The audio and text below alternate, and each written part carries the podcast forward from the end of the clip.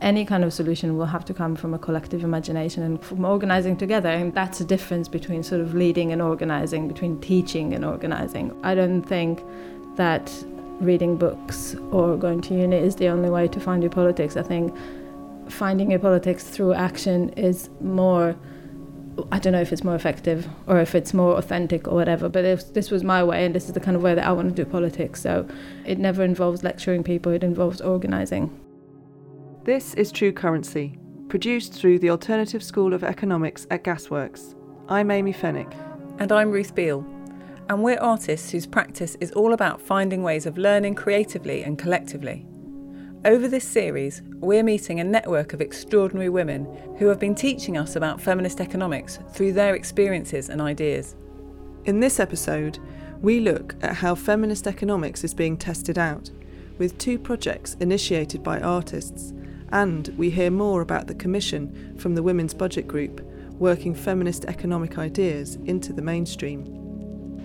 One of the common themes around a more feminist approach to economics has been sharing power more equally and working with people rather than on their behalf, as Lucila Granada from FLEX, Focus on Labour Exploitation, explains. Uh, there's a clear feminist approach to the organisation, the fact that we're dedicated to expose those structures and question the distribution of power at work, and looking at what is usually presented as, you know, inevitable natural order of things, as something that is actually sometimes designed and many times misinformed. I think definitely there's a, a feminist approach to the work and a feminist lens to the issues at work. It's about cooperation, I think. It's about understanding what everyone can bring and the role of different organizations, I guess, and, and in not speaking for others. Lucila explains that the way FLEX conducts their research is something called F P A R, Feminist Participation Action Research. It's a methodology, basically. It's a way of doing research. It's also about, you know, challenging the the power dynamics within research. And it's about not doing research on people, but with people. This way of doing research, listening to people on the ground, is echoed by Marion Sharples from the Women's Budget Group in the way that they've been doing research as part of their commission for a gender-equal economy.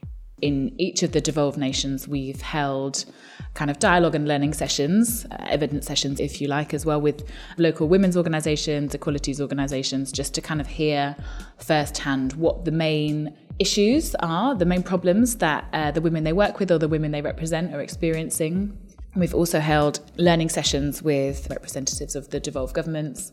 We've had parliamentary sessions engaging policymakers in Westminster and also in the Welsh Assembly. We've had kind of public calls for evidence on our different themes. So the different themes of the Commission are paid and unpaid work, public services, social security and taxation. And then we call it the enabling environment, I guess, the kind of broader structures that need to be in place for a gender equal economy to even be possible. So looking at things like trade policy, financial policy, monetary policy, things like that.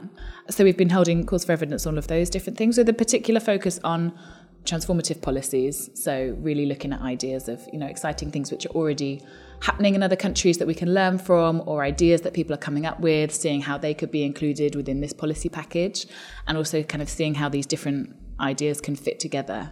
You know, if we're looking at ideas for kind of a, a reduced working week, how does that sit alongside universal free childcare, for example? How does that sit alongside ideas around a universal basic income? Trying to pull some of these ideas together, seeing how they can complement or contradict each other, and always having this gender perspective applied. It gives me great pleasure to call to deliver his budget statement, Mister Chancellor of the Exchequer. Yeah! Really, the idea of the Commission was born out of the fact that what the Women's Budget Group has done historically has been to analyse government economic policy, particularly looking at the, the kind of annual budget that the Chancellor puts forward. And it really was just a sense that it's time to really create space to come up with an alternative vision for our economy, as opposed to kind of responding, I guess, to the agenda of the government of the day. We've done bits and pieces over the lifetime of the Women's Budget Group around alternative policies.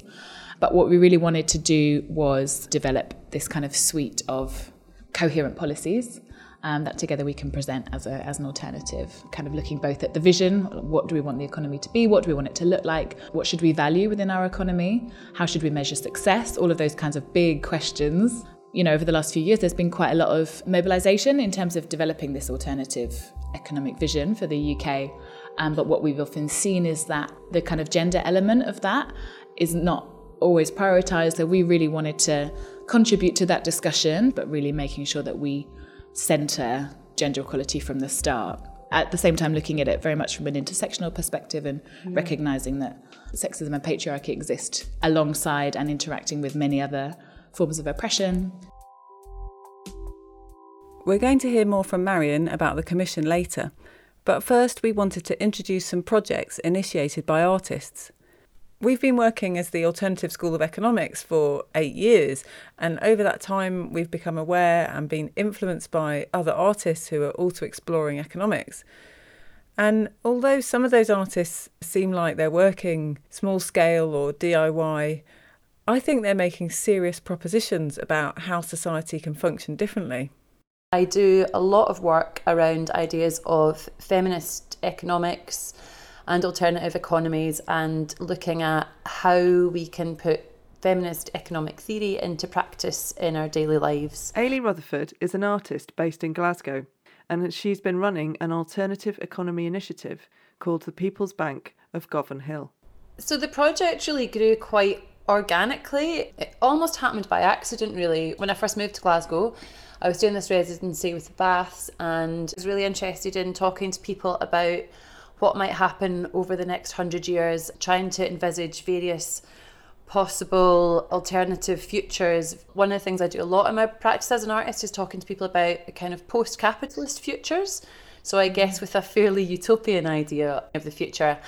And that led on to conversations about what if Govanhill one day had its own independent currency. But I printed a set of notes with the People's Bank of Govanhill written on it and did a few quite ad hoc exchange projects. And I kind of just meant it to be like the planting of a seed of an idea. It was just going to go out there, and that was the end of my residency. But I realised I had then put these notes into circulation, and people started asking me what we were going to do with them next. I think at that point I realised that it wasn't just a project. There was a lot more mileage in it, and it was really important for it to become something that was much more collective and collaborative. I started working with a few local women on developing the ideas, and it's just really grown from there. And it's grown into quite a long-term project. It's also now collectively run. And in two thousand eighteen, we opened a feminist exchange space called Swap Market. With us in London and Ailie and her co-worker Uzma Ashraf via a rather glitchy Skype call in Glasgow, we asked them to explain how the swap market works and how it offers an alternative. Here's Uzma. I'm the assistant manager at the Swap Market based in Govanhill, Glasgow, an exchange space for the community to swap items or skills and knowledge. And at the beginning it was just a sort of empty space.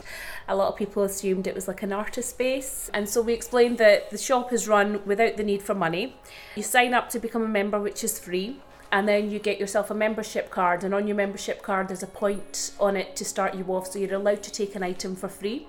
And then you're limited to bringing five items a day, and you would collect points for the items that you bring in, and then with your points you're able to take items away. The space works in a sense that you don't have to use your points on just items. The spaces can facilitate skill swaps. So we've had a range of different skill swaps that have been offered. They range from like French language lessons to badge making to learning how to curl your hair with plastic straws. The swap market has actually become a lot bigger than what we expected, and it's turned into just a really big welcoming community space, I would say. So it's creating a different kind of economy, but it's also creating a different kind of space, or public space, or shared space. Absolutely, yeah. I think because people aren't used to spaces where there's no money needed, some people were quite uneasy in that sense. They were saying, no, I can't take something away for free, there must be a catch. So it was trying to get people's heads around it. Somebody would bring in a pushchair and they'd be like, look, my kids have outgrown it, but within a couple of hours that pushchair would be gone because there'd be somebody else who's in need of it. And it's that way where the community have sort of come together without the need again for money. It's probably also worth pointing out that we have now about two thousand local residents who are signed up as members to the Swap Market, and that's not just a kind of one-off, is it? You know, they come back and use the space. But more than half of those people don't have email and aren't necessarily online. Before we hear more about the Swap Market up in Glasgow, let's hear from another artist in East London, Katrin Boom, co-founder of Company Drinks. We spoke to her at their building in Barking on a rainy February day, and the building has a leaky roof, so you might just hear some dripping in the background. Company Drinks is art in the shape of a community drinks enterprise.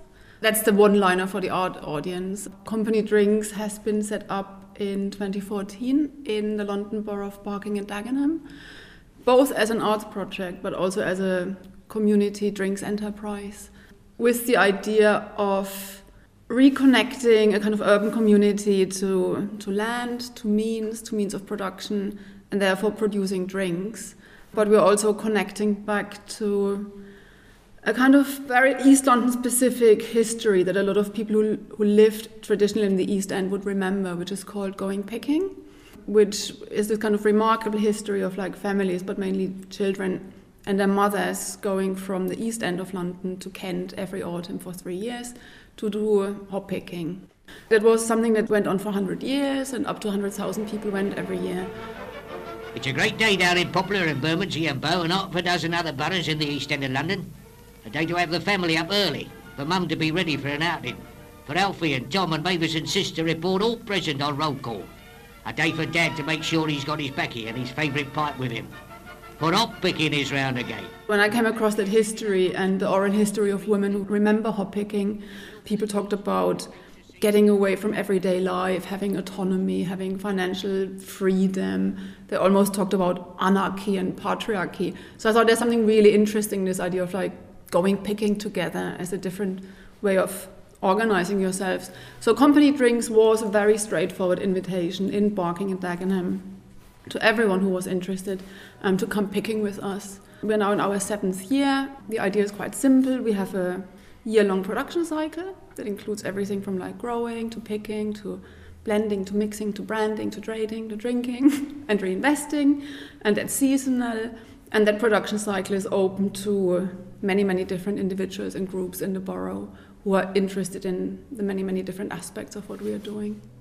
So Company Drinks works like a normal business, but there's a level of critique there in everything they do, really.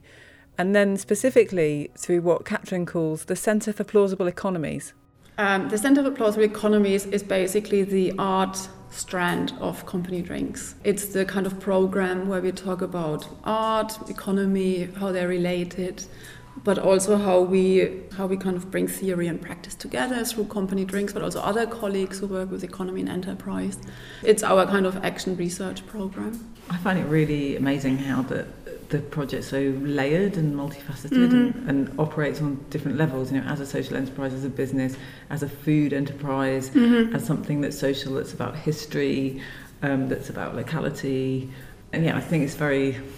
Rich. Yeah, rich, that's yeah. a word a lot of people use when they describe yeah. us. They, they they say like, oh, it's really rich what you're doing. That brings us to the whole topic of economy, mm. which of course on the one hand it's kind of problematic doing a kind of like arts project in a in an area that undergoes heavy regeneration and where culture will be used to like gentrify. Um, but at the same time it's an area um, that's kind of post-industrial. Mm. Many of the families have been working at Ford or other big um, manufacturing industries, but also post-agricultural.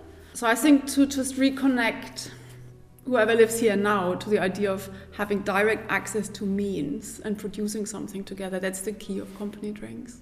But also like the fact that it's a drinks company makes it very tangible. You know, we can talk about economies, but also we have a drink. We designed labels for some of the drinks where we reveal the different resources that go into making the drink. And they include like the financials, you know, how much does it cost to pay for a coach for fifty people to go to a farm in Kent.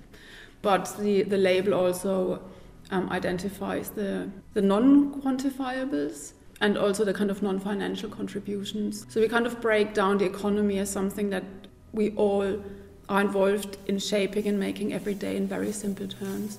So on our picking trips, we started to do um, investment sheets. Instead of, instead of doing like feedback, everybody gets a sheet that says, what do you invest today? What do you get out? Very simple question which everybody can respond to because everybody knows exactly what they're investing. You know, if someone from the Arts Council sits on the bus, they will say, we've invested a thousand pounds today. And by child will say, I brought three cakes. And Miriam's daughter will say, I took a day off work. With that simple question, what do you bring? What do you take out? Everybody becomes an investor. And everybody becomes a kind of benefactor from Company Drinks. And this kind of equal relationship, even though it's maybe just temporary, is really important to us. I like the way that value is clearly not just about money here, and everyone's input is seen as an investment to the company in some way, whether it's monetary or time, which is, I think it's really at the crux of feminist economics. Ailie Rutherford from Swap Market also suggests that sharing skills and knowledge has value.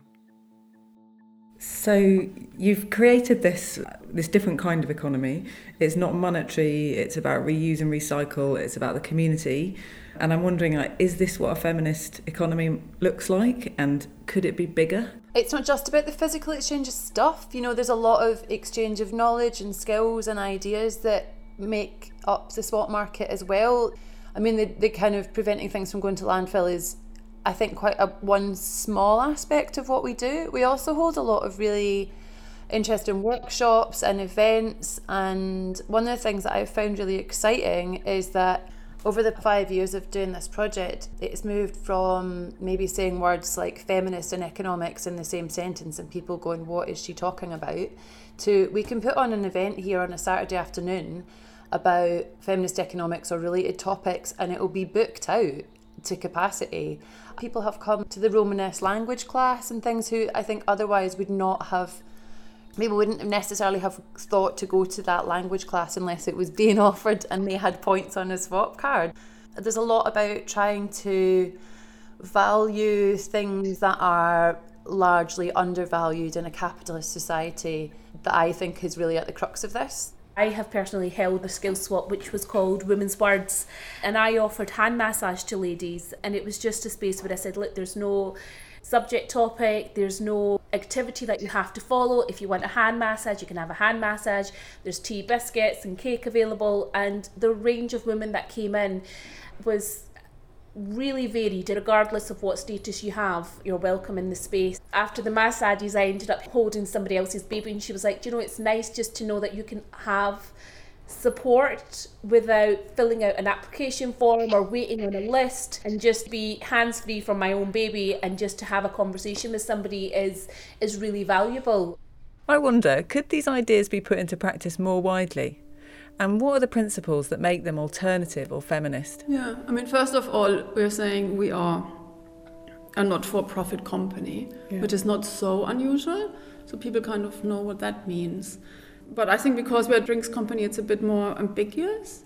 There's an assumption that we make money with making drinks. Yeah. And then we can quite quickly explain that we can't make money with making drinks because we have certain business ethics attached. For example, one of our main principles is to keep half of what we produce in the borough. Otherwise, it becomes a kind of colonial practice. You know, I go to Barking and Dagenham, produce those great drinks rooted in this history of people going picking, but I, I export them all somewhere else where I can sell them for maximum profit. So only half of our stock is being sold at maximum profit. And then also there's a commitment to not focusing on alcohol as another kind of more ethical decision. Um, and those are both business decisions that basically prevent us from making profit. Um, we had a team day last week, and everybody in the group said one of the reasons why they're staying involved with Company Drinks is that it's a kind of mini system where a lot of the values they have personally, they can also practice and translate into their work. Like the idea that there's no hierarchy within the team, the idea that we all get paid the same, the idea that we don't just say we're kind of safe space, we're also like really careful about providing that safe space for people who work with us. So there's a feeling that the way that we run it and practice it is very close to a lot of people's values. I also asked Ailie about this more feminist approach to running the organisation. Well, I'm really interested in feminist governance and trying to work out what on all the earth that is, really. I've become really interested in how we can rethink those standard governance models. So a lot of the time, I guess the, the usual committee structure is that you have a chairperson, a treasurer, secretary, mm. and that that committee is voluntary. It's probably designed around most of those people being older, probably retired, probably white, probably men with a lot of professional experience. Those models are perhaps not fit for purpose anymore when you've got a bunch of women. Some of those people are working mums, some of those people have other caring responsibilities. We're all juggling multiple jobs, often multiple precarious work. So yeah, just trying to rethink how that might play out and how we could create something that's a much more democratic structure.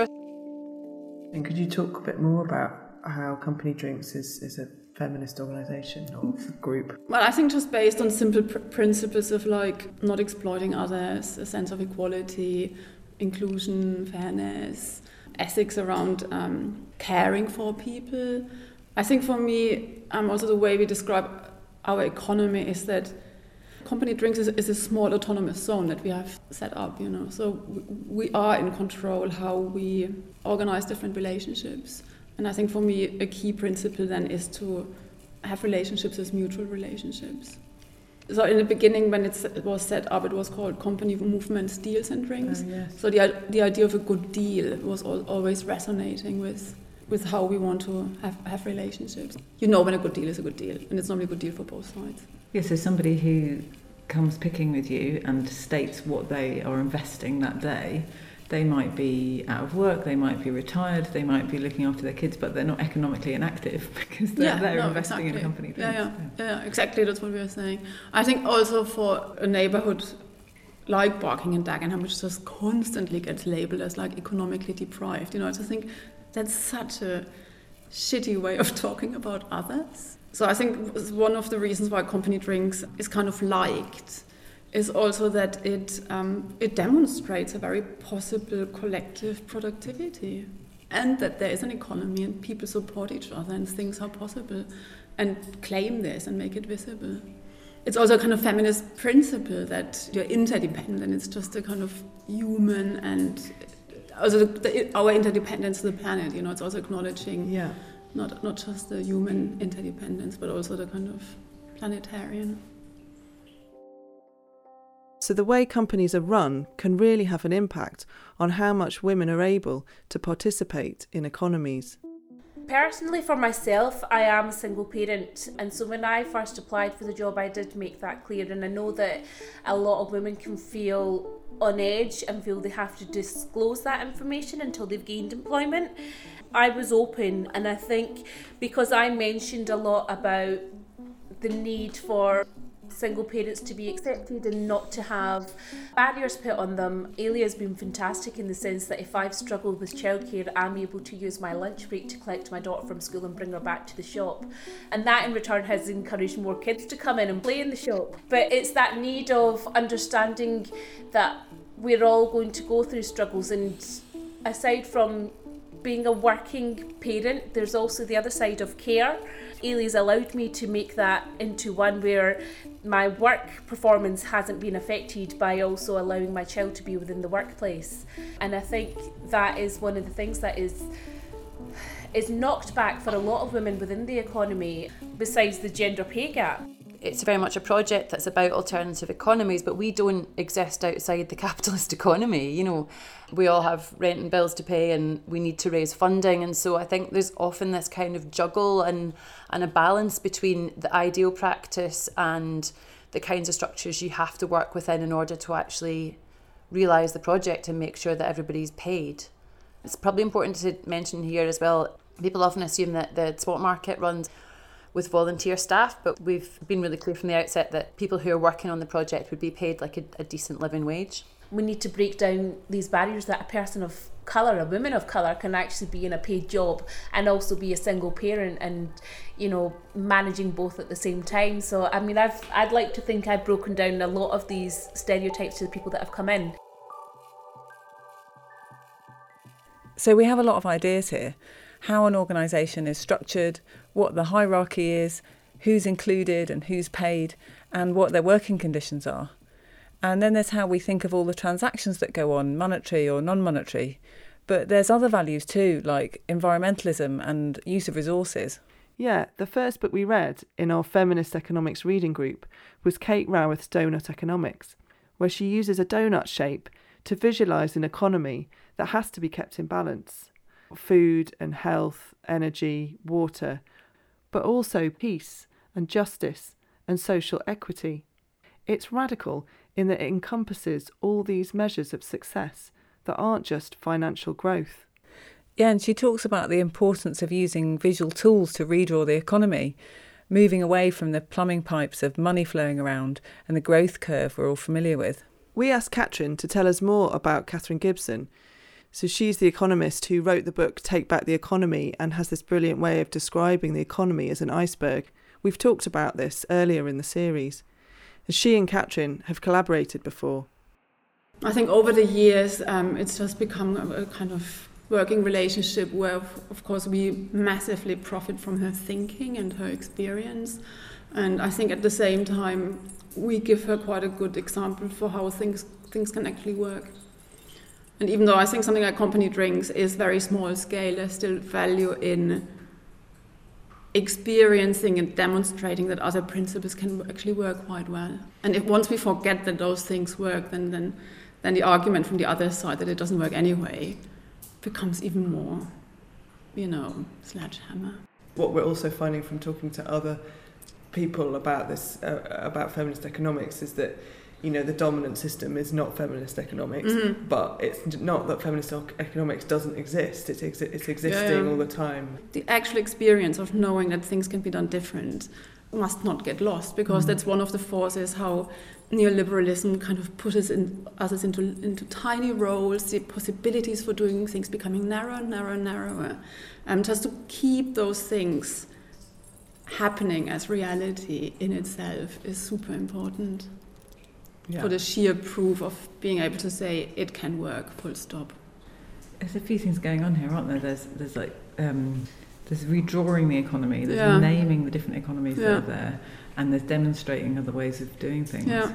Are those what you think of as taking back the economy? Yeah. I mean, I think one, the first step is obviously to like confidently locate yourself within the iceberg and say, oh, I don't want to be...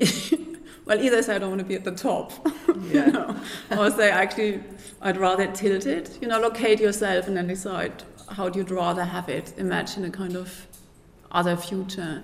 A few years ago, I, I kind of curated a show with Gavin Wade for Eastside Projects, which was called uh, Trade Show, which was specifically about artists um, s- setting up and running other trading and economic structures. And what was interesting back then for me was to not do this as a kind of, not only as a critique of like the capitalist economy, but almost as a kind of independent practice. At the time, it seemed that artists were like, had to be kind of Marxist critics of the economy. It was always in a criticism in relation. And we wanted to have something that allowed artists to present their work not kind of just as that, and also to get rid of the idea of like that we're producing alternatives. And I think then the iceberg is quite um, a, a good image and metaphor, because the below the waterline is not an alternative to above the waterline. It's part of the same system, just in a slightly different place. Yeah. This is interesting because Katrin is saying that to talk about the economy, artists used to feel that they had to resist the capitalist system and be outside of it. But now the focus is on working with it. So that makes me think about why and how experimental alternatives that we know about, like co-ops and non-hierarchical workspaces, haven't made it into the mainstream. Is it about neoliberal capitalism sucking everything up and how every alternative is consumed by that system? Maybe that's why it's so exciting to hear about policy change, if you can ever say that policy is exciting. Let's hear more from Marion Sharples about the Commission for a Gender Equal Economy. When we launch the report, we'll definitely be trying to get the word out as much as possible, and that will involve going to the party conferences of the main political parties, and having discussions around it, but we also want to take it out to civil society. We want to go back to the organisations that we consulted with in each of the devolved nations and have discussions about, you know, how we got to this place and, and how it can be useful for them and how, you know, how we can support them in their in their advocacy and their campaigns going forward. Yeah, there's a lot of, lot of different destinations for it, we hope. We did want to be quite comprehensive in looking in terms of the scope of the of the economy, but it was just about really being ambitious, I guess, in terms of the, the scope of the commission and what we can come up with, and that desire really to develop a kind of a broad policy package. And also I think a lot of those issues are actually really closely related. You know, if you're talking about maternity leave, for example, and maternity pay, that is linked to work, but it's also very much part of social security. Talking about public services as well, what about the health provision around that? You know, so that's one kind of concrete issue, but it actually touches, it really spans across these kind of broad themes that we've got. Something that Marion talked about was this idea of the enabling environment, all the structures and systems that are already in place. It's the big yeah. kind of things which are hard to kind of make concrete. In, in I don't oh, know, okay. From my perspective, you know, you can talk about a childcare policy, you can talk about what needs to happen in the in the health system, but what's happening at the at the kind of macro level for that to really be possible? You know, what kind of ownership structures do we have in place within the U K? You know, who's in control of those, and, and what does that mean when we look down at these kind of more concrete policy areas? And I think it's also about, like, you know, looking at the future of work, what is the, what is the nature of the future of work going to be? What what jobs are there going to be? What jobs can there be? And who's going to be in those jobs? You know, how well paid are they? And, you know, what hours do they work? And do they close on school holidays? Or those kinds of questions, you know, those are, those are really important questions for women in work. Also, there's so much talk around productivity and, you know, why certain jobs are deemed unskilled and why they're deemed low paid and all of that kind of thing. But in a job like care, where so much of the quality of your work depends on that relational dimension, talking about productivity, how many people you can see per hour, how many people you can mm. see per day, it doesn't make sense to to judge it in the same way. And, and we know that because, you know, if you're if you're inquiring about a nursery, for example, you want to know what the ratio is mm. of adults to, to children, or carers to, to children. So how can that be the case if you want kind of individualised time? You don't want um, people being overwhelmed, rushing from, from client to client mm. or from child to child in that case. How can that marry with this need for productivity, for high output work? And so I think that the way that we measure a good worker or a successful job just doesn't translate when we're looking at these relational jobs, relational work like care work. Mm. So there's a clash here in privatising care work, in making it try to fit the capitalist model of faster, better, cheaper, when care work can't be done in that way. It's that other experience of time that we were talking about with Lisa Baratza in the last episode. But there is a little bit of hope when you hear about other countries or cities beginning to place value on something other than the exchange of cash. We can also look to other places in the world where these things are already in place. Mm. So, for example, the um, the wellbeing budget in New Zealand, this kind of new way of measuring the success of, of the economy. Yeah, I've got a quote here. The definition of success to one that incorporates not just the health of our finances, but also of our natural resources, people and communities. It's, it's a really interesting lesson, I guess, for us to think about how elsewhere in the world people are also making these mm. um, attempts to, to to challenge these kind of classical notions of what counts as a successful economy. And, mm. and you know, and in Scotland, for example, they're also pursuing this wellbeing agenda, where free personal care for the over sixty-fives has been in law since two thousand two, which is not the case in England, for example, by any means. The knock-on impact that that has on people, and mainly women who were previously unpaid carers, and that kind of automatic entitlement, I guess, um, to that kind of care, that has a huge a huge impact on unpaid carers who are disproportionately women. Our ambition is to is to come up with a coherent alternative, which will be ambitious, but we wanted it to be like that, because we know that a few tweaks around the edges is not It's not going to be enough, and, and why should we settle for that? Why should we? Why should we be restricted to do that? There is a lot of new and exciting stuff going on already, and we can harness that, and we can pull that together, and we, we can build this. I really do believe that, and I feel that often women in general, you know, huge generalisation, but I think in general women are more reluctant, more more reluctant to kind of critique the economy, feel that they're not adequately equipped to do that. I think it's really important that we all, and particularly women, kind of realise our our power as taxpayers and And we all are taxpayers. This, you know, we, we all pay tax when we go and we buy something that has V A T. We all are taxpayers, everybody. And just kind of realising that power and taking ownership of the economy.